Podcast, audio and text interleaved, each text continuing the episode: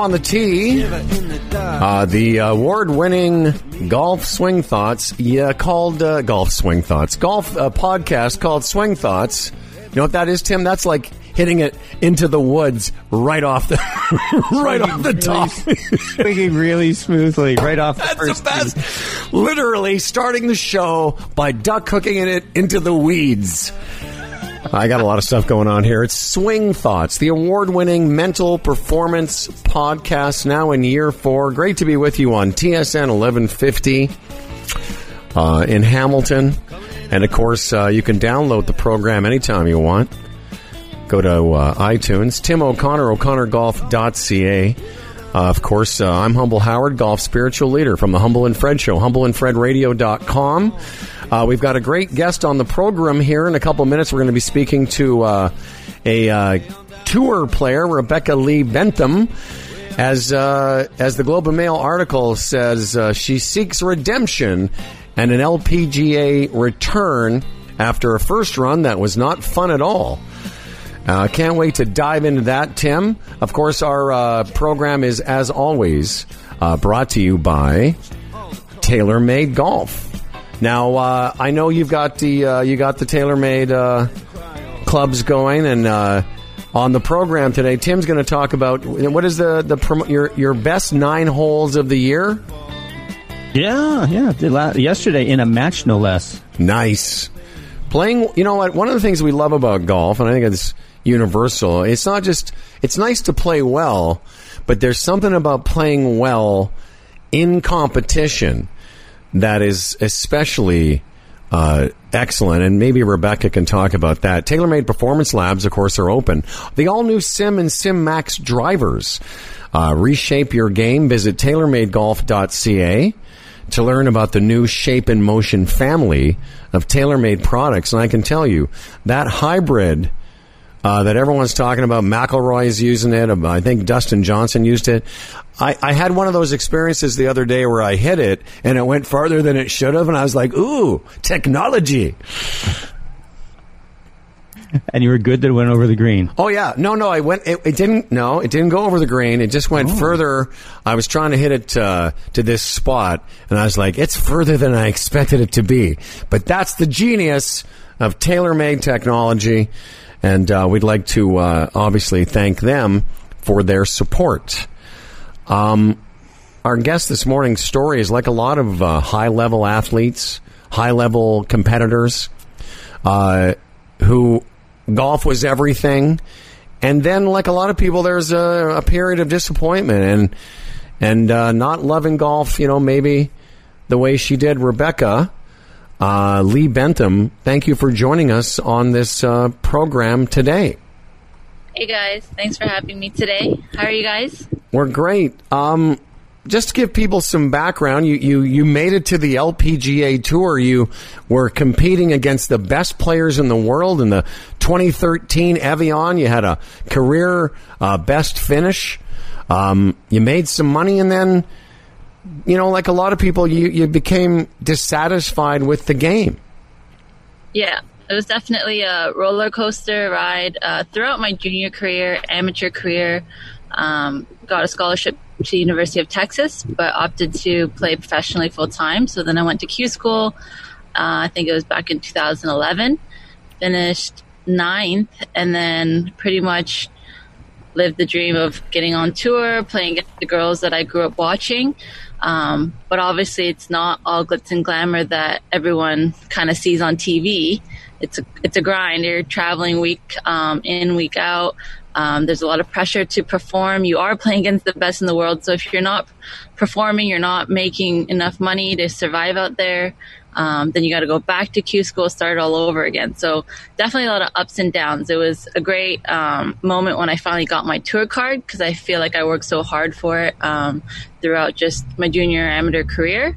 Uh, I felt like I, I sacrificed a lot to get to where I was. Um, but it wasn't as fun as I thought it would be, I guess, because it, it was a grind. And to me, the pressure kind of got to me that I had to perform week in and week out. I wasn't able to kind of live that normal childhood growing up with friends, so it got pretty lonely. Um, but yeah, so then that's when uh, 2016 the Canadian Open, um, the Women's Canadian Open was that last event that I played on tour, and decided to kind of put down the clubs and try something new. And that's when I went into coaching. Rebecca, you talk about the pressure. Maybe explain to us what was going on there. Was it a matter of, you know, I'm not making enough money? Is it just like the daily feeling of, say, tension in your body? What describe what that pressure was like? I think it was because I was striving for perfection and I felt like I could never get there. So that mindset alone, it was just kind of, I was always down. Um, I was always, I was kind of known to be one of the harder workers where I would be like the first on the range, last to leave, um, putting in the hours. Um, but it was tough because I felt like if I was putting in those hours, I want to see the results right away, and it wasn't always the case. And for most golfers, it's never the case. You kind of it is a roller coaster ride for everyone, right? You see the gains, and then you kind of go through a little bit of struggle. You figure it out, and then you you come back and you you get stronger. Um, but yeah, it was just hard because I would see kind of my friends doing really well out there on tour. They would be winning, and I would get down that how come I'm not seeing the results that I want to see. So it was that constant battle. You know, Rebecca, I, I'm glad we started there because, you know, we talk about this with our listeners and our friends all the time that tour players' lives aren't just what we see on TV Thursday through Sunday. You had to travel somewhere. Maybe you didn't feel great. Monday, Tuesday, you're working on things and, you know, maybe it's going well or maybe you didn't get enough sleep or maybe you don't like the hotel. But a lot of things contribute to the mindset of a good player or any player. And what I'm getting at is here we are amateurs expecting to be sharp every time we tee it up, but you professionals aren't. A lot of things go into, you know, making you giving you the mindset. Like if you go back to, you know, the Evian Championship in 2013, who knows? Maybe your body felt good that week or you got enough sleep. You know what I'm getting at? That you had high expectations and you did this for a living. And even then, it wasn't, uh, you know, the same all the time. So why would an amateur golfer expect every weekend to be absolutely perfect? Right. So we hit balls day in, day out, hours, and it's just to see more consistency in our shots to get that confidence, right? So that when we're on the course, we kind of kind of have like a zone where we're just like, you know what, this is the same thing we've been doing all day, every day. This shot doesn't mean more than another shot. And then you get into this groove, and that's where you kind of go low. It's when you kind of just do what you're doing and you don't think too much, and then you, you're like, oh, I'm like six under. Okay, make another birdie. Okay, just they're all the same shots, and then you end up uh, with a really good score without overthinking it, where you're not trying so hard, and that that comes from practicing, right? That's coming from being on the putting green day in day out, hitting like three footers, hundred in a row, so that when you're out there, it's kind of just routine, you know. But what you talked about a few minutes ago about striving for perfection, yeah. I, I feel that I'm a recovering perfectionist. And but and I think that anyone who excels at a high level of anything. You know, Howard is a broadcaster, you as a tour player. You put in a lot of hard work, you put in a lot of hours, but I think that piece about striving for perfection um, really is where so many people fall uh, fall down because you cannot be perfect. Can you talk to me about that sense of trying to be perfect and then what changed for you so that you could be a, a bit more free? Right. I think um, I think coaching has changed my perspective on that, the perfectionism. Um, just seeing all different types of swings, learning more about the swing. Um, there really isn't one way to swing, right? Which is what I was striving for. I was looking for that one perfect swing that I could repeat over and over. Um, but if you look at the best players in the world, everyone has their unique swing. They make it work. What matters more is like strategy to get that ball in the hole as quick as possible. That's it, right? So, uh, whatever's going to help you get there. Obviously, if you have a wonky swing that you can't repeat, then it's going to make it hard for you to score well. So you do work on things, but if something's not broken, you don't need to fix it. You got to work on just how to get that ball in the hole, which I really enjoy now because I see it more as a game rather than trying to achieve perfection. You know, it's interesting you say that because so many people look at tour players like you, and we've and we've had other you know, players on our show that have talked similar to you. It's like if, if people they, they look at you and think, "Oh, if only I could hit it like that," and you're thinking, "Oh, I just missed that," but you're yeah. missed. You missed it to the middle of the green. We don't know that on TV. Sometimes you'll hear the announcer go, "Ooh, uh, Rebecca really pulled that one," and it's like 20 feet left instead of 10 feet left.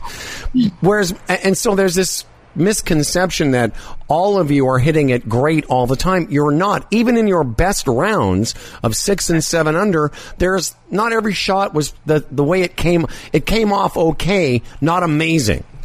Yeah, I would say my best rounds came from me not hitting it the best. There are days where I feel so good on the range and I'm hitting it great all day, but I end up with like a one or two over because my putting or short game was a little off right? The one or two greens I missed, I, ma- I made bogey. Yeah. But then it's those days where my swing isn't 100%, but my mentality is do the best you can with it, and then I grind, and then end up making lots of putts out there. My short game's on fire, and then I end up shooting one of my best rounds.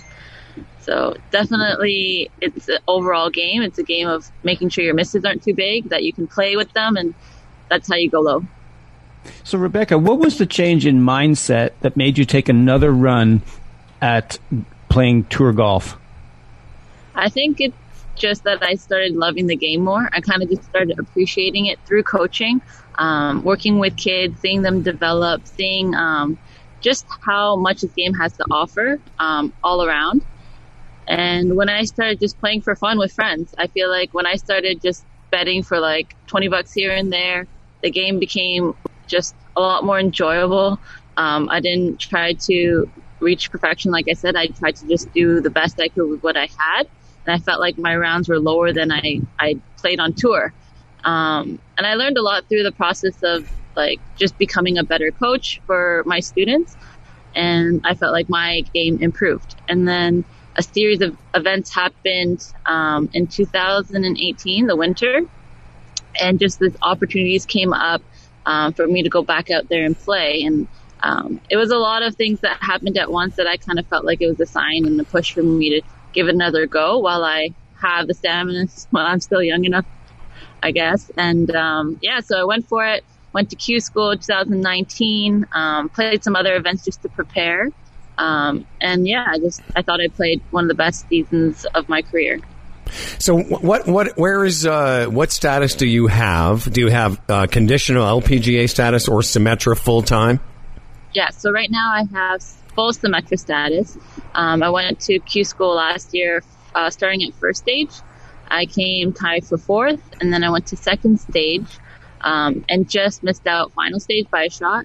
Um, I shot four under, thinking that was going to be the number to get in, um, but I was in the morning wave, so I was waiting all afternoon to see the final scores come in, and then the final group, one of the girls kind of knocked all all of us out. Um, so that was kind of disappointing, but um, that left me with full Symetra status for 2020.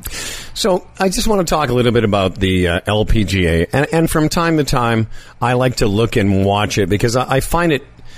First of all, I find the swings uh, great. I find that I, I find that we can relate as amateurs a little bit more to the numbers because, you know, even though they're spectacular and there's lots of long hitters out there, it just I love the way the the the LPGA game is played. It's very it's much more relatable, I think.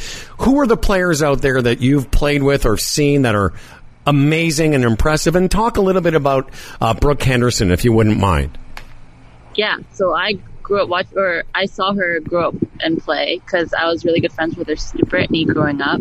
Uh, we roomed together during Team Canada days, and then Brooke was always just kind of following around, and uh, we all kind of knew she was gonna be like a force because she she was working hard. So while we were playing our tournaments, she would be the only little girl just hitting shots on the range while we were playing our tournament. She would just be grinding it and kind of taking after her sister. So she had a good role model there.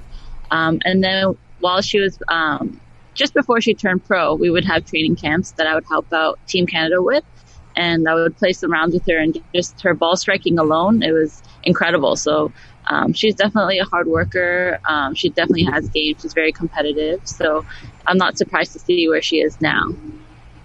Rebecca, our show is largely not always, but focused on the mental part of the game. What do you think is Brooke Henderson's the strongest part of her game from that standpoint? And maybe what have you learned, or what what's your greatest strength? Um, when I look at her, she definitely has a very strong mental game where um, where she set out to do something, she's going to do it. Um, I like that about her. Um, she is very competitive. She grew up playing hockey also, so I feel like people who play other sports generally have a very good mindset out there. Um, but yeah, that's kind of what I've learned that you can only control what you can control, and as long as you do the best with that, um, you're going to see some results. If you try to kind of take on everything and things that you can't even control, that's going to kind of distract you from your goals. When you play with amateur golfers from time to time, uh, men or women, do you actually? I, I, let me just change the question I was going to ask you because I think this is interesting. Do you th- see a difference in the way that men and women approach the game from a mental standpoint?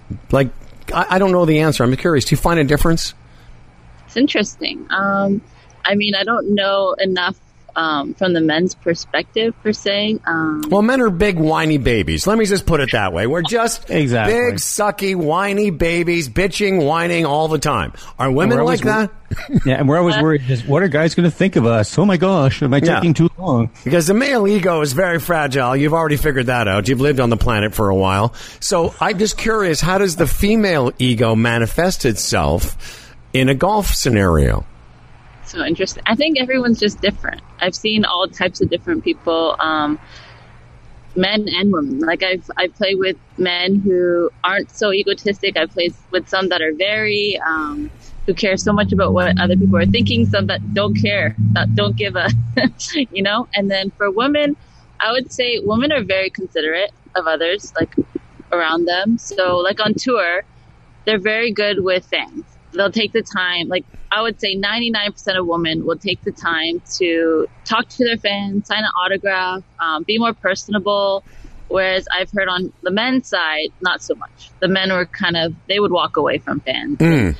Um, they, a lot of uh, amateurs or a lot of fans will say that they prefer watching an LPGA tournament over men's.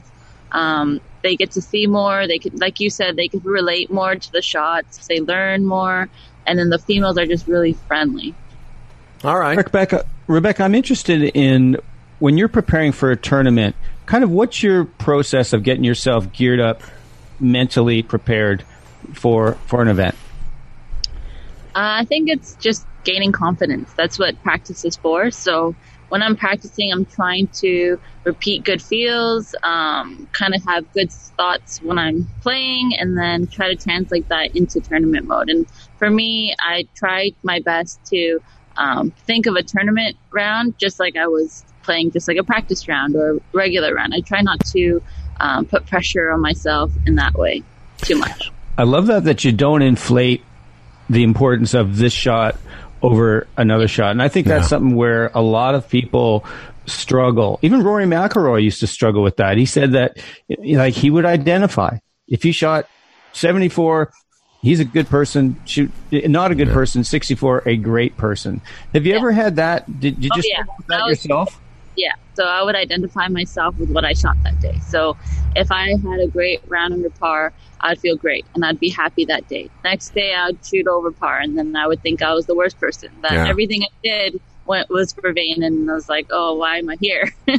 Um, so it's definitely hard mentally, but now I do not identify myself with what I shoot and has nothing to do with it. Um, I all I can do is try my best. So I focused on one shot at a time, and uh, it's it's fun for me now. It's it's just a golf shot, and then whatever I shoot, I shoot. Some days I know are going to be lower than others, and the days that are high, I always try to take a part of it and learn from it, and then that makes me better. Well, you know, this is uh, Rebecca. That's a great, a great um, way of looking at it because a lot of people.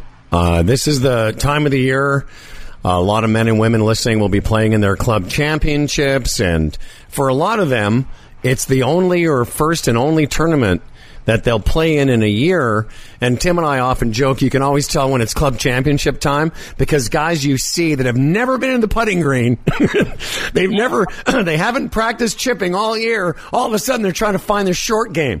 So right. for those people listening, and we're going to talk about more of this in our next segment, but for those people listening, What's a tour player's just a quick piece of advice if you're going into your club championship, whether you're in the champ flight or in D flight? Doesn't matter. Yeah, you definitely have to prepare more than the day of. It's just like a studying for an exam. Um, you got to put in the work beforehand. Um, if you're going to play a tournament, play a lot of rounds, I would say. Don't. So for me, I used to be someone who would hit balls forever on the range. I would rarely play rounds for fun or for practice. Um, I would spend hours in the putting green and then I'd go play tournaments. But I kind of regret that. So I wish I kind of balanced it out more with playing on the course. Right. That's different. Um, so that is one thing that I would change, and that is something I do more now. So if I do have an event, I try to get more rounds out rather than just beat balls. Well, I think that's the best advice we've ever gotten. No, I, no, I was going to say that's have, very much like fun and play golf. Yeah, like Michael, Heb- our, one of our friends of the show, Michael Hebron, who's a very famous teacher you know, he talks in, in one of his books. It's called "Play Golf to Learn Golf." Play yeah. the game.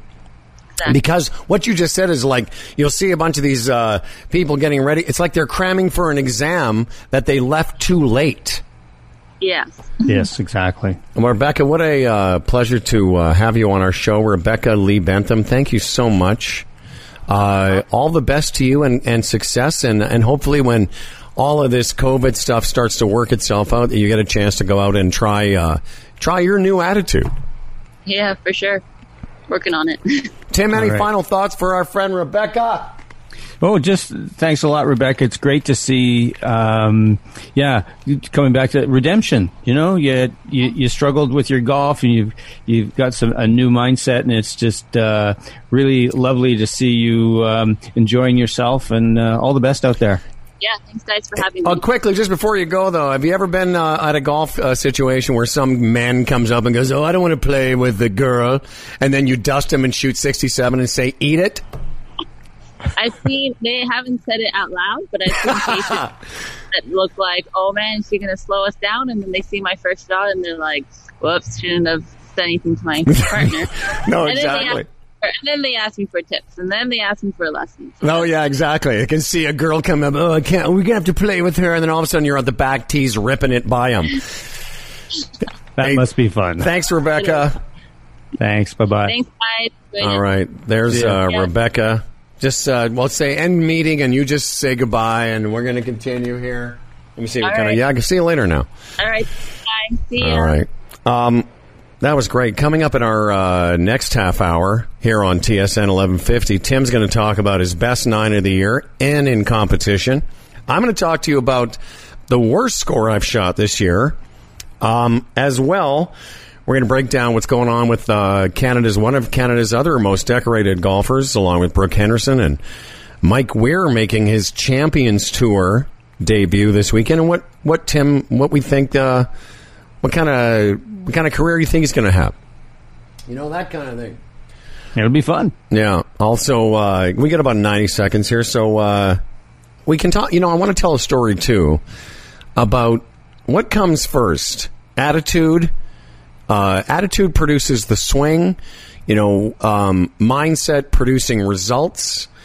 And maybe we can talk that in a, from a coaching standpoint because I, I saw something last night. I went, oh, I got to write that down and run it by Tim because I think what, what a lot of golfers, even good ones, they just miss that connection, Tim, that the, the idea that how you're feeling at any given time in a round really impacts what kind of golfer you're going to be at that moment. Absolutely. The, the, the most crucial component to, to success in anything is your mindset.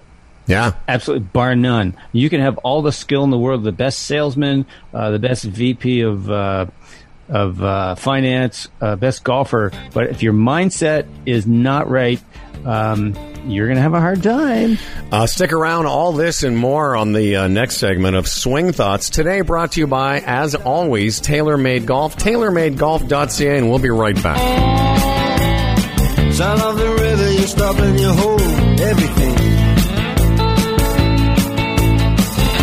A band is blowing Dixie, double fall time. Alright when you hear the music ring. And uh, welcome back, everybody. Uh, the show is called Swing Thoughts. I wanted to get that correct at the beginning of the show. I completely bobbled that. Uh, this is uh, Humble Howard along with Tim O'Connor, o'connorgolf.ca, humbleandfredradio.com. Uh, Tim is a mental performance coach, and I'm a uh, I'm an avid golfer with uh, mental performance issues. yeah, but I think this I think this nine's got off to a little smoother start. Yeah, than, exactly. In the front. Um, uh, this program has uh, been supported by our friends at TaylorMade Golf for a long time. The all new Sim and Sim Max Fairway uh, woods are great. Experience lower center of gravity, higher launch. Visit TaylorMadeGolf.ca to learn about the V Steel Sole and multi material construction. Uh, these are sweet. These are sweet irons. They're sweet fairway uh, woods or metal things. They're called. What do they call them on TV? They always. Oh, I think they're referred to as implements. Speaking of TV, uh, it's weird. Um, I know hockey came back this week. Did you watch any hockey? No, because I'd canceled all my my sports uh, TV things. So I had to call Rogers yesterday. Can you please add sports that like I want real hockey back. quick? Uh, Major League Baseball having some trouble. The Marlins coming down with uh, COVID. Uh, They have to. That's. I think what's going to happen with uh, the MLB is they. Gonna, I think they're going to have to suspend their season again. But that's for a different time. Watching golf A with no show. Yeah, uh, watching golf with no uh, gallery. I- I'm fine with it. Uh, I like too. hearing I- the players talk and. Although you notice that it has become more, it seems as the six weeks have gone by, especially last weekend. Who won last weekend? Uh, Jon Rahm. Jon Rahm? No, it was two weeks ago. No, that's you're right. Uh, did, did, uh, who won? And, you know, it's the kind of show oh, we. it was that. Um, oh, uh, Thompson. It was that, Yeah. uh, Michael Thompson. Michael That was Thompson. Amazing. Yeah. Uh, if um, one of the books that we've re- referenced on this show is a book called Golf from Point A. And in that book, they talk about working with Michael Thompson. And I was happy to see him. He because he is a 35 year old, and now on the tour, that seems like an ancient veteran player, especially playing with 21 and 22 year olds. But uh, I like the way he works his way around the golf course. You know, Oh yeah, I lo- you know what? I was really noticing his pre-shot routine. Yeah. he made sure he was ready. He settled over the ball. He just seemed relaxed, and when he was ready to pull the trigger, he did. And uh, every swing was just nicely. Um, I don't know. Controlled is the wrong word. good rhythm on every swing. Yeah, that's it. Yeah, yeah, exactly. He just let her go, and and uh, I just thought he plotted his way around that golf course really nicely. You know, you described the fact that he didn't hit the shot until he was comfortable and ready. And, uh, you know, you could say the same thing about, you know, Tiger Woods and Jack Nicklaus, especially. I was watching the Golf Channel, uh, did this thing. It was very interesting. I, it was basically, um, a fantasy open championship. I'm not sure if you saw it, but what they did is they cut in, was really well edited, and they made it seem like all these great players were playing against each other at St. Andrews. So it was Nicklaus and Tiger in one group, and Faldo and and Ballesteros. But watching Nicklaus, particularly, you forget just how methodical he was over every shot. And and you you read about what he would say. He'd say, "I never hit a shot until I was ready." And that's something for all of us to. I mean, again, you don't want to be slow, but a lot of times we just get over the ball and hit it quickly, hoping that it will go somewhere nice. You know, Yeah, exactly. But but he was so in, invested in being comfortable before he pulled the trigger. Yeah. Well, one thing, real quick. One of the things that people don't, many people don't realize is that he went down the fairways like a freight train. he moved quickly, so he didn't waste time. Yeah, over the ball. Yeah, and so for a lot of people think, yeah, it was slow, etc. But yeah, he is such a great example of someone who just allowed himself to sort of gather himself over the ball and just kind of like feel into his body, engage with the target, and then it would just kind of happen. But it was never done, never sped up. He was always in. He was always in control. Yeah. Um, now let's talk about uh, last night's uh, match. It was uh, Tim O'Connor and another gentleman uh, whose combined ages were like 130 against the. Uh, you know, the, that's low, you know. it's not. Oh, no, yeah, it's exactly. You were 63, your partner's 67. Yeah. It's 130. Oh, that is 130. Okay. Yeah, math never no, strong suit. And you were against some n- nasty, some gang of 20 somethings. The kids. Yeah, these kids they had uh, motorcycle helmets and everything. No, yeah. Uh, yeah, they were like I think twenty six and twenty nine, I think. And like you could you could plant a strip mall between their balls and ours. We play we laugh. He says, says guys, we play old man golf. Dink, dink, but we can find it. Yeah, all the time. And uh, yeah, it was really it was a fun match. Michael Brandreth is a great guy to, to play golf with, but um, yeah, for me, I it was my best round of the best nine of the year on the front, and all I was doing, uh, and this is a connection we were talking about before the show. Honestly, all I was doing was, uh, particular, particularly with my drives, I would just put the TaylorMade logo. So I would, it was facing me kind of on an angle, and I would just look at that and swing. That was it. Just and I couldn't believe how well I was hitting. I was just releasing. Uh, I kept they kept telling me great tempo, dude, mm-hmm. and uh, just found pretty well every fairway and um, and even putting. Uh, I was doing that thing we talked about before the show. I was just looking at the ball, finding something fascinating there, and just staying with that. Mm-hmm. And as I putted, um, goodness, I made a lot of sweet you know six and eight footers for par and one for bird and worked out rather nicely. So and what, it was the what, easiest round of golf that I ever that easiest nine I ever played. So what was the? Do you want to tell the audience the score, Mister? Thirty-seven. Very nice. Yeah. Now, um, well, because when you're not thinking about, and again, respectfully, when you're not thinking about how fast you're moving your torso, and, and I say that respectfully because that is something to work on. If that's something you're working on, great. But yeah. in the actual playing of the game, you know, I always use the uh, the ping pong analogy. If you're trying to hit a little cutter that just barely gets over the net, in that moment, you're not thinking about how to do that. You're just thinking, "Oh, I'm going to do that." You know, and I, and and same way with your golf swing last night. You know, you're like, "Well, I'm going to stare at the TaylorMade logo and just take a swing at that." But what you're doing is so rich in that moment because you're giving up all thoughts and contr- of controlling, of moving, of movement. You're just going uh, ball, club, Tim, hit, go. You know, that's all there is. And target and target, and target. for sure, absolutely. You know, just based on okay, I want it to go over here. Uh, because I think that's a good spot, and if I maybe tug it a bit, I'm still going to be on the green.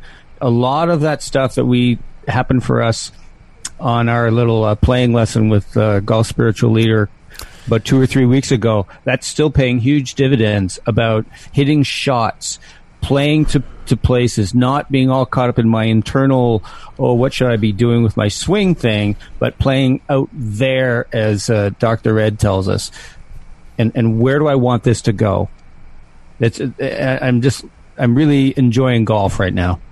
Well, and I think for a lot of people, you know, it's it's one thing to think, okay, this week I saw this thing on Instagram, and I'm going to do this, oh, and yeah. that's going to be great.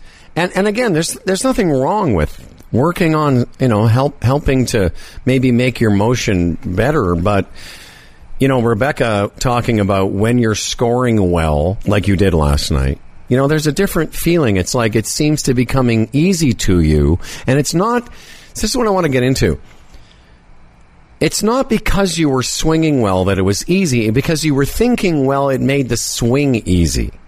Because you well weren't said. thinking about, you know, externally rotating your your right shoulder on the way back. You know, you were thinking about okay, that's kind of where I want to hit it. And now when I'm over the ball, I'm going to take a whack at this and see what happens. That's right. And for some weird reason, my buddy Henrik always says this good follows good. You have a good intention, and even if it doesn't come off perfectly, it comes off okay. And Absolutely. as you said, every once in a while you sink an eight footer, you make a good shot. Oh, look. But in the meantime, your not so perfect shots weren't so bad. Absolutely. And uh, Rebecca, that connects right to what Rebecca said is that every once in a while, um, things line up, putts go in, and you shoot you know, at her level, you know, 67. And some days doesn't happen. Yeah. And you shoot 73. But it's okay because that's the game. Some days they go in, some days they don't. And it, it, really sounds almost childish, but that's th- that's this game of golf, and, and and I think that if we can have a mindset of you know I can accept whatever happens today, you know if I if I've done my best in terms of my preparation, and I've got a good mindset and I've done those things that I can control, like she talked about, controlling process, because you can't control where the ball's going. And if Well- you can just play with a level of acceptance, the game just becomes, like she said, I love the fact she says golf is more fun. Yeah. Well, I can relate to it because I spent so much time, like a lot of people listening, so much time and aggravation and energy trying to make my golf swing as reliable as it could be so that nothing bad would ever happen. And I can tell you from the last couple of years, again, you know, I had a lot of success last summer for me uh, in where I placed in these tournaments, but I've had some success this year because the process of getting rid of my golf game, golf swing, in, in exchange for playing a game that doesn't always work out. I, I you know, I was going to tell you my story of having my highest score of the year, but I will in a minute. I was just saying that golf golf intention produces the swing, not the other way around. If your Exactly. intention is to hit you know, it's a 160 yard par three downhill and the pin's on the left, but you're saying, I just want to hit it somewhere on the green. I'm going to start it on the right side and maybe draw it. That's something because I can't believe how many people, myself included, would be playing this game without any notion of where it's going. Or, or yeah. better than that, any intention. Yeah, I used to constantly. I think we talked about this a few few weeks ago. I remember standing over chip shots and going, "Okay, I'm going to make sure my weight's forward, my left my left wrist is firm, my right wrist is hinged, and then hit it, and it finishes 20 feet short because, oh my gosh, it was uphill. Yeah. I didn't notice that. It's again, which Dr. Ed Collin, who you know, friend of show, he says, be out there. It's like you're talking about playing the game, and I just want to make this point. So we've been doing this show four years now, Yeah. and I've heard you years past say talk about playing the game, and you know what? I kind of went, yeah, that sounds fine, but you know, I didn't really. Now I get it. It just takes some time. It's like, you know, it's like I've used this example before. It's like I'll say something to to my wife Sandy. You know, I think we should do this. She goes, I've been telling you that for three No, years. I know. No, I know. Yeah, but I heard it from Howard. Now I get it. You know, I, I um, you know, I'm preparing for the club championship this weekend.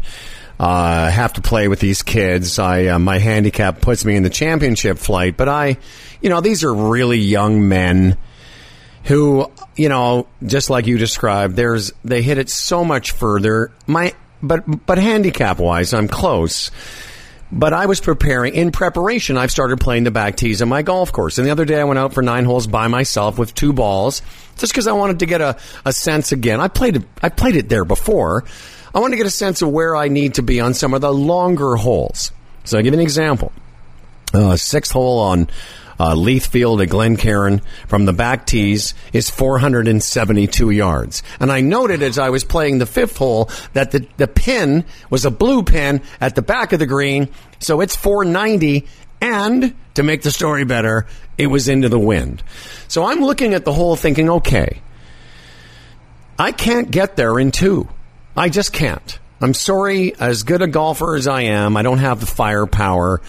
I just can't do it. So I have to decide, okay, there's a bunker at about 245, so I can't carry it into the wind. I can carry it with the wind.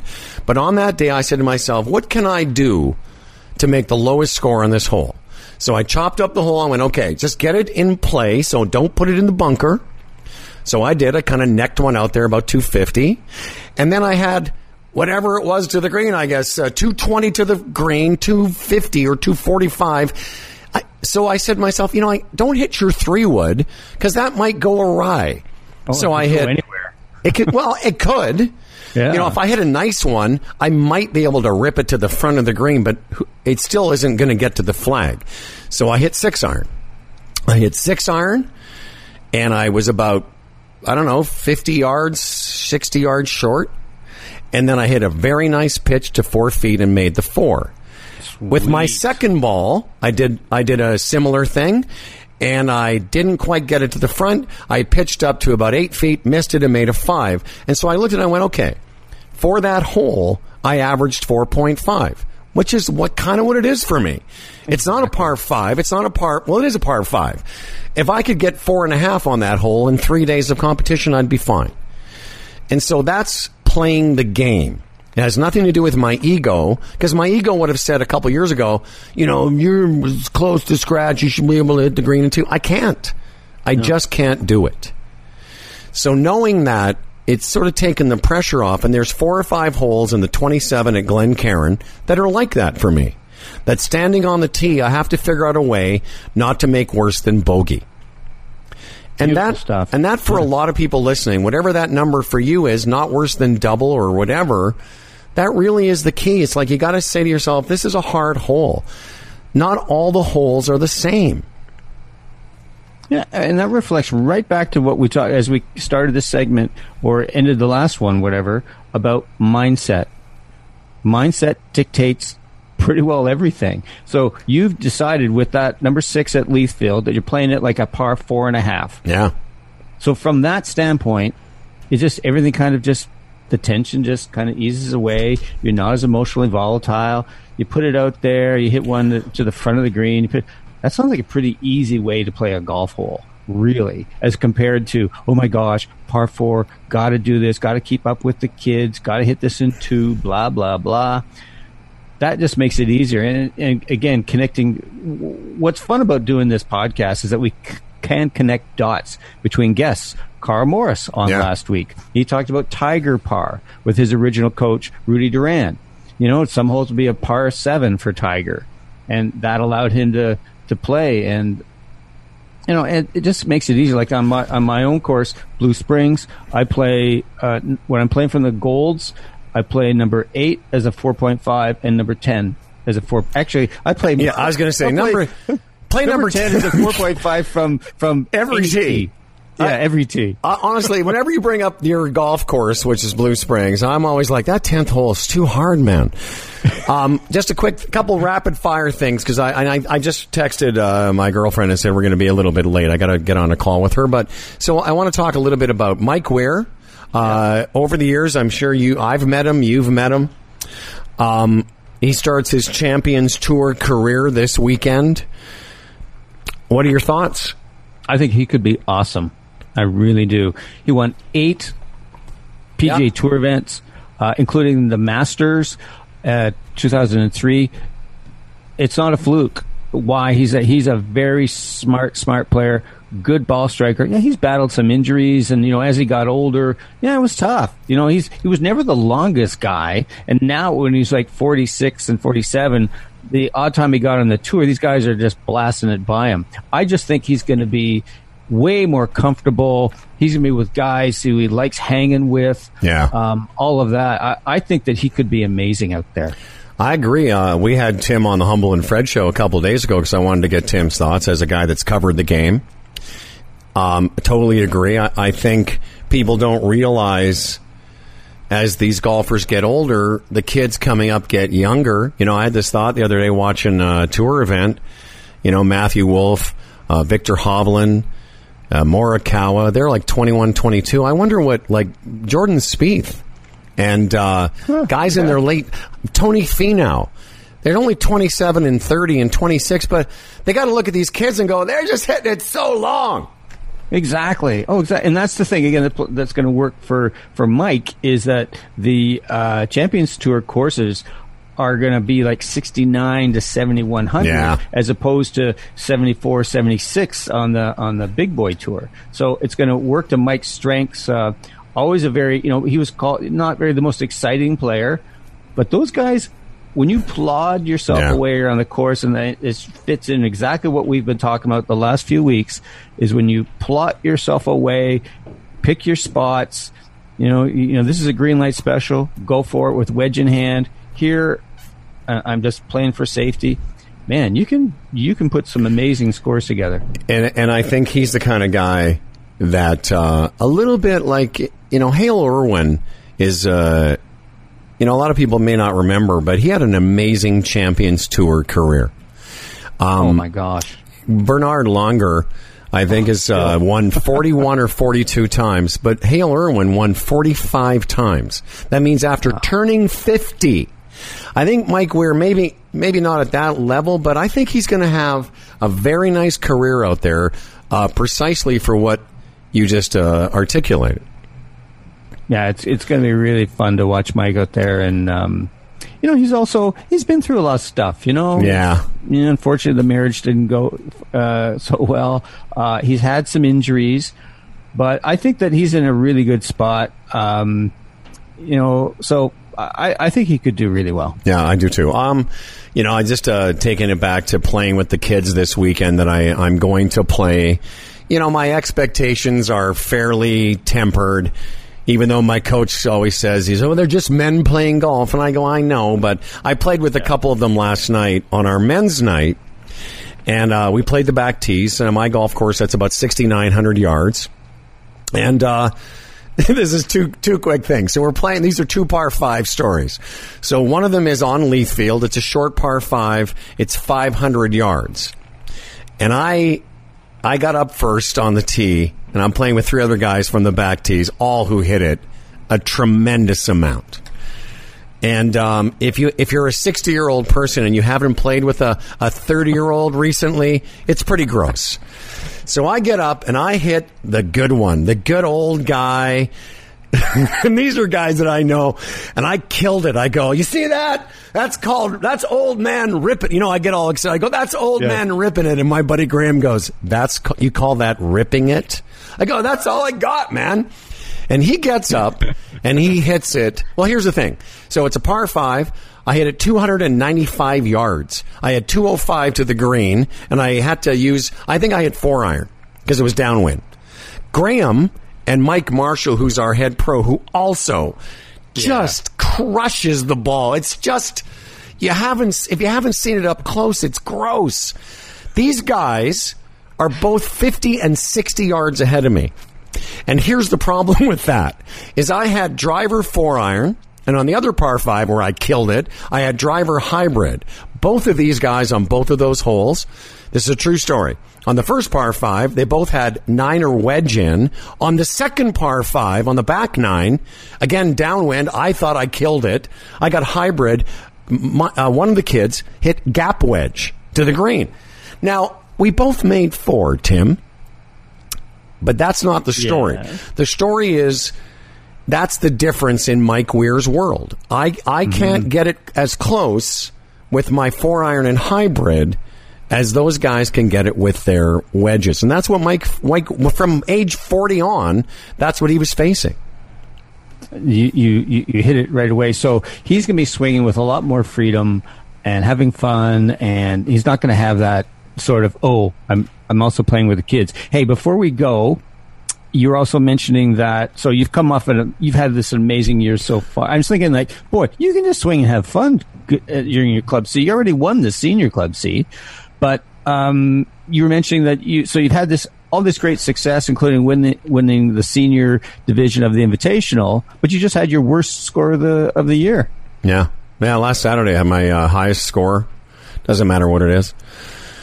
Um, you know, I'll tell you. I just I, I hate I hate saying it because it sounds like I'm a dink, but uh, you know, I shot a number for me which is pretty high. You know, I, I shot uh, anytime I shoot over 80 is a little bit of an outlier. Okay, but you're a scratch golfer, Right. So I shot 83. Yeah, so you're a scratch golfer. So early early in the round, I could tell I, I, I was swinging very nicely, but I, I, I, I hit 14 greens in regulation and had 41 putts.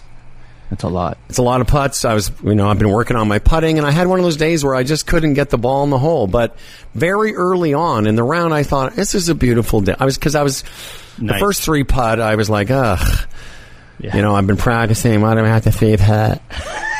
Why do I have to putt? I don't want to the whining, yeah. the whining, but, the groveling. And, you know, and, and I, I have this move where sometimes I hit myself in the back with my putter. Yeah, it's a thing I do. But early on in the round, I thought, you know, it's just it's too beautiful a day. Yep, well said. I, I think we're. I can't. I'm, I'm. I've lost track of the time. So we are going to have time for a quick podcast extra. I just sent Rachel a note. So I think we're going to have to end this now. And if it's early, well, so be it. Um, because I've because of the way we recorded it today, I didn't time it. So uh, once again, we're once again the show is ending like it began. Um, okay, so uh, whatever this is, thanks very much to TSN. Thanks to uh, Swing Thought. I mean, thanks to uh, TaylorMade Golf. Thanks to Rebecca. O'ConnorGolf.ca. HumbleandFredRadio.com. Uh, we'll see you next week. you get a shiver in the dark. It's raining in the park. But meantime, sound of the river. You stop and you hold everything. I honestly have no idea if we were on time there, uh, but we do have some time for a little podcast extra. That's why I want to tell the story. Um, it was a great show. Thanks, everybody. Uh, 37 is nice there, uh, front nine at, at uh, Blue Springs. That's a good score. Yeah, I, it was it was uh, it was fun. I, I, I honestly didn't know. I knew I was I knew I was like in the territory, but I didn't know exactly because it's yeah. match play. You yeah. know, that's not the most important thing. The most important thing is how we're doing as a team. You know, sometimes in match play, because you know that it's not about the number, it's about the number that wins the hole. Sometimes I think, for me uh, at least, it frees me up a bit because I go, oh. it really doesn't matter if you make a seven because if they make an eight, you win the hole. So it does kind of free you up mentally. oh, absolutely. I remember my dad and I, like 20, 25 years ago, having maybe longer than that, but we had a match and, uh, eh, I think he beat me one up or something. And we sat down in the lounge to have a beer. And it was like, Dad goes, Oh, I shot 75. Mm. And you shot 77. and, you know, it's, it, it, it, just, again, connecting to what Rebecca said. Mm-hmm. We just go out if it's about having fun and then competing and and being just in that zone of okay, he just hit it here uh, well, then I want to hit it here, and oh, he's probably going to make this putt. Yeah. I love that match play thinking. You know, like a bunch of times yesterday, guys had the, these guys had looked at birdie or par, and I just went, he's going to make this. Yeah, you have to think that way. This. And, anyways, that, it's so much fun. So I got started on uh, this is last Saturday, uh, playing the blues, not the backs, and um, yeah. Uh, you know, I, I, I, I recognize also I didn't sleep very well. This is back to what we were talking about with Rebecca. I didn't sleep very well the night before. I'd played uh, good tournament Monday. Uh, Wednesday on men's night, I shot even par. Thursday, I shot one over at Greystone. So here I am Saturday. I've been working on my putting all week. Even though I'd had some good rounds, I was working on my putting. And uh, come Saturday, you know, I three putted a couple times early, but my ball striking was okay. And that's the other takeaway. Is that on a day where I wasn't scoring well, I shot 83 and I putted a lot. You know, I had a lot of practice putting. But oh. I still could get my golf ball around the course because I would three putt and go to the next tee and go, well, here's a new hole. Where do I want to hit it? And this connects to what happened uh, with one of the people I played with last night, who's a very good player, six or seven handicap, but he hits it really long. So we were playing the back nine, I think at 10, 11. So it's the 12th hole of the round, and he's got a 15 foot putt downhill, and he four puts it. And then he gets up on the next tee, the one that the par five where the two kids I played with hit it another 50 or 60 by me it was pretty impressive. Like I see a lot of good players, but this was like the kind of golf ball squishing that uh, is almost intimidating. It's like, Ew. And, and, and, and, drives that they should. It's so high they should like have a flight plan. oh yeah. Well, well, Marshall's ball uh, flight is very just it's aggressive. anyway, it is. It's just aggressive. Just Penetratingly, He's a big guy. sky. He's a strong man, and he just aggressive. So, but this guy, the six handicap or whatever, he four putts the hole, and then he gets up on the next tee and he blows it right, and then he makes a triple or a double, and then he calms down, and then he makes a nice par, and then he pars in, makes some good good shots. So we're talking about it after the round, and and he just didn't seem to get that because he said, "Oh, I wasn't upset. I just made a bad swing." And all I was trying to say to him, because he's playing in the club championship this weekend in one of the other flights, I just said, you know, when I have made a high score or had something happen, like I make a nine, as I have in tournaments, I said, I take an, I talked about Karl Morris. I said, you know, the 10 step rule. And I said, when I've had an especially stinging thing, like I played the uh, Canadian Mid Am in Victoria and four putted twice. So I said to him, all I would submit to you is that maybe what you could have done there differently is taken a little more time. Because in golf, it's not about following a bad experience with an amazing one. All you need to do is hit something in play to settle you down.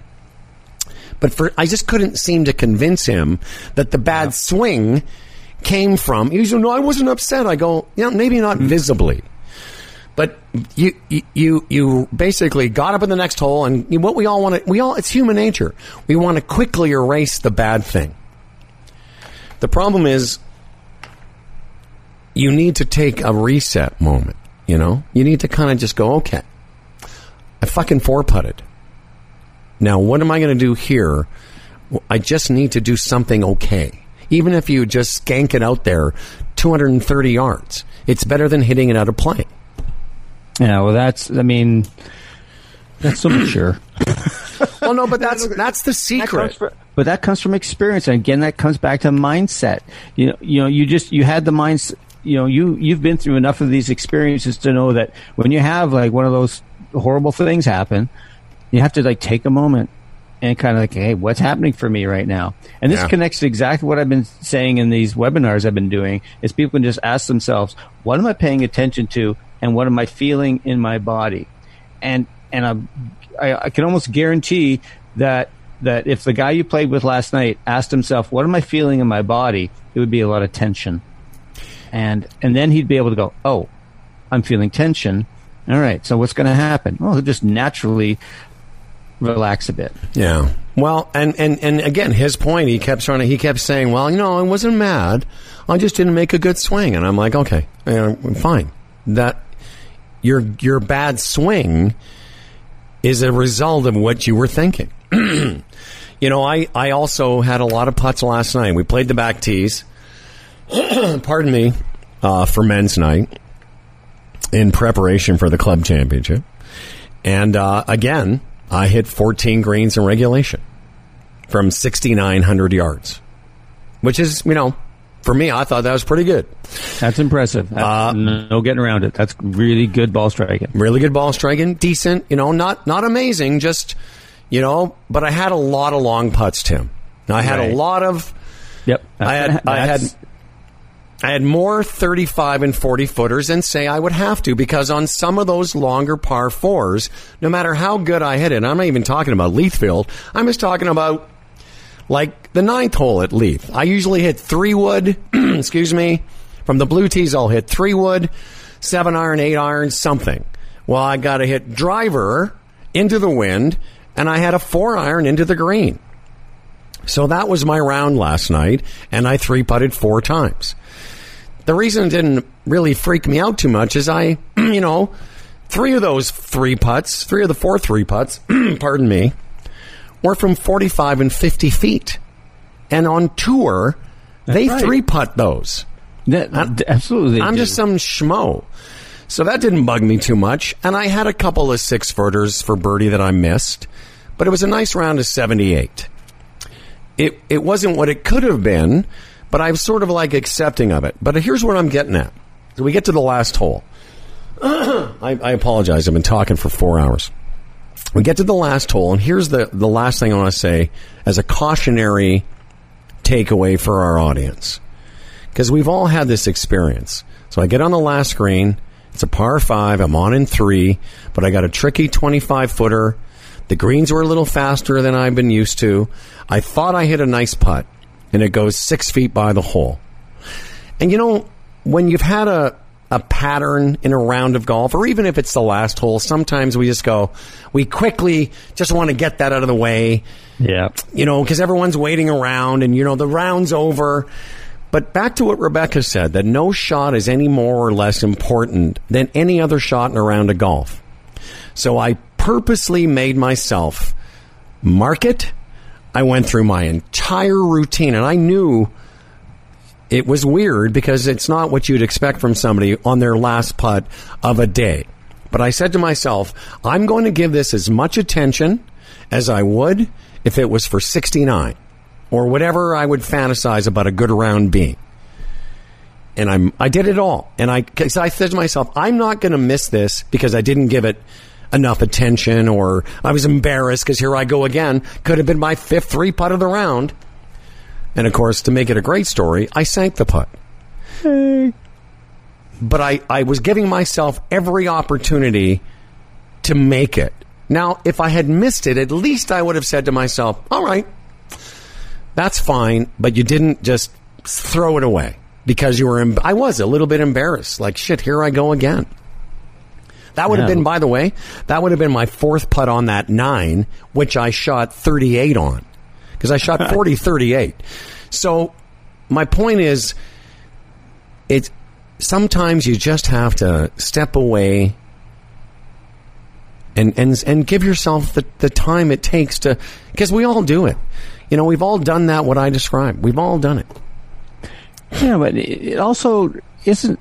That's to me. That's taking advantage of this opportunity to play golf and to have fun. So instead of being this petulant brat, which I have been much uh, to my chagrin this season, so rather than oh my god, here we go again, wah wah wah, you went. I'm going to give this my full attention. Golf is what you love to do. You just love playing golf. So on that last putt, you were playing golf in its fullest sense. You were completely engaged in what you were doing. You were in the moment. Let's and and that sounds like fun to me. Yeah. And, and and the other thing too is whatever number you're shooting, at least if you can go home knowing that was the best I could do today. That I tried on every shot. That I because I honestly, as soon as I hit that putt by the hole, I had a bit of a flush of embarrassment. You know, a bunch of things went running through my mind, yeah. like just what you know. By the way, petu- would you call it petulant brat? Yeah. Yeah, that's my uh, that's my Air Force call sign, petulant brat. Um, but you know, I had a flush that kind of you feel like your face gets a bit red and Yeah, embarrassed. you're a little embarrassing. Like fuck me, here am I going to three putt another hole? Like all that was going through my head, and I said, well, if I do, I'm not going to be. It's not going to be because I didn't mark the ball and line it up and go around and look at it. All the things I would do if I hadn't three putted at all Yeah, exactly. and um, and and making that putt left me with the feeling of well, seventy eight is better than seventy nine. It's not the seventy one I think I could have shot, which is what I feel like. You know, sh- hitting fourteen greens at my level, I would be around par most days. Yeah, exactly. But it was better than seventy frickin' nine. Exactly. But, you know, again, uh, we've ad infinitum come back to this one. It comes from an awareness piece. You caught yourself. You could easily have just gone down that slope of uh, petulant bratdom. Yeah. but you went, no, I ain't, I ain't doing that. And, you know, that is just, you can pull that into your life in so many different ways. You know, you're having a, um, you know, you with uh, Rachel, uh, me with uh, Sandy, my wife, and, um, you know, because sometimes in which, well, things get tough in a relationship. And I could, I could get triggered and say some things Oh, that I may really regret later. But if I have a sense of awareness, I go like, nope. Or you could just kind of, uh, no, maybe just breathe for a second here. Just pause before you say that thing that leaped into your mind and went, nah, that would get me in a lot of trouble. Um, very wise words. You know, that situation I just described is very similar when when we've hit a bad tee shot. When you've hit a ball out of bounds. You know, it's taken me a long time to synthesize that. Oh, God. I got to start again because Yeah, so many of us hit a bad, you know, so many will hit a ball out of bounds or in the water or wherever it is. And as I described, rush to get rid of that memory. The problem with rushing is now you're going to start exacerbating the issue. And uh, I really, really work hard when I hit a bad shot to make sure that the next one is just okay. Not great, just okay. Because I've been that guy I described last night where I'm like, I wasn't mad, I just made a bad swing. Uh-huh. Yeah, exactly. well. Um, okay, Timber, uh, great job, everybody. Uh, I got to go. Um, good luck uh, to you, and um, thanks for the uh, the putting uh, exercise. I'm going to try today. You know, the funny thing is, I was telling Tim before the show, like I've really worked hard the last couple of weeks on my putting because my golf swing is kind of in a good place right now. I'm not not spending a lot of time hitting a lot of golf balls. But I've been working on my short game, knowing I was going to play the back tees. I'll miss more greens, although that was irony last night that I hit my, you know, I hit way more greens than the guy played with, and he hit, you know, so. But in that working on the mechanics, I'm I'm interfering with some of the natural, you know, motion, and uh, and uh, thank you for your uh, guidance. Yeah, so because you've done that work, now your body goes, yeah, I, I got this. And so just stay out of the way and let your body do it. All right, so uh, we'll have a report on the uh, club championship. The last couple of years, I haven't made the cut because we have a three day tournament. Uh, last couple of years, I've missed the cut uh, by one, and I won't be the worst. You know, listen, I'm not trying to say I don't. I don't really. Paul would hate this, but between us, I don't have much of a chance. But it is golf. You never know. You, You never, never know. know. You never know. Yeah, no, it's it's it's really hard as you described. I mean, what what you said one like two ninety there, and and you hit in a four iron in, and then the guys you're playing with have a freaking nine. Yeah. Whoa, that's tough, and that's what Mike Weir is, is Yeah, for man. him. Now he's going to be able to just play with buddies like on a Saturday morning. and Go, I can keep up with you.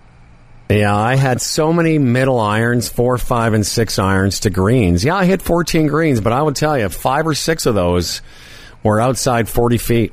You know, yeah, the par threes, I can still get it within a good proximity. And I had a couple good ones in close on the shorter par fours. But, uh, you know, the prick of it was on the first hole, which I had a wedge into, I hit it six feet, missed it. Beautiful putt, just missed. And on the back nine, same thing. Short par four, hit it to seven feet, good putt, missed it. Those are the kind of things that I need. The, all those things have to go in Yeah, for me to compete because I'm going to be outside. Uh, from you know 190 yards into the wind. All right, Timber, you're the best. Thank you, brother. thank you, man. This is fun. Leaving meeting. Leaving meeting. Take care. Bye bye.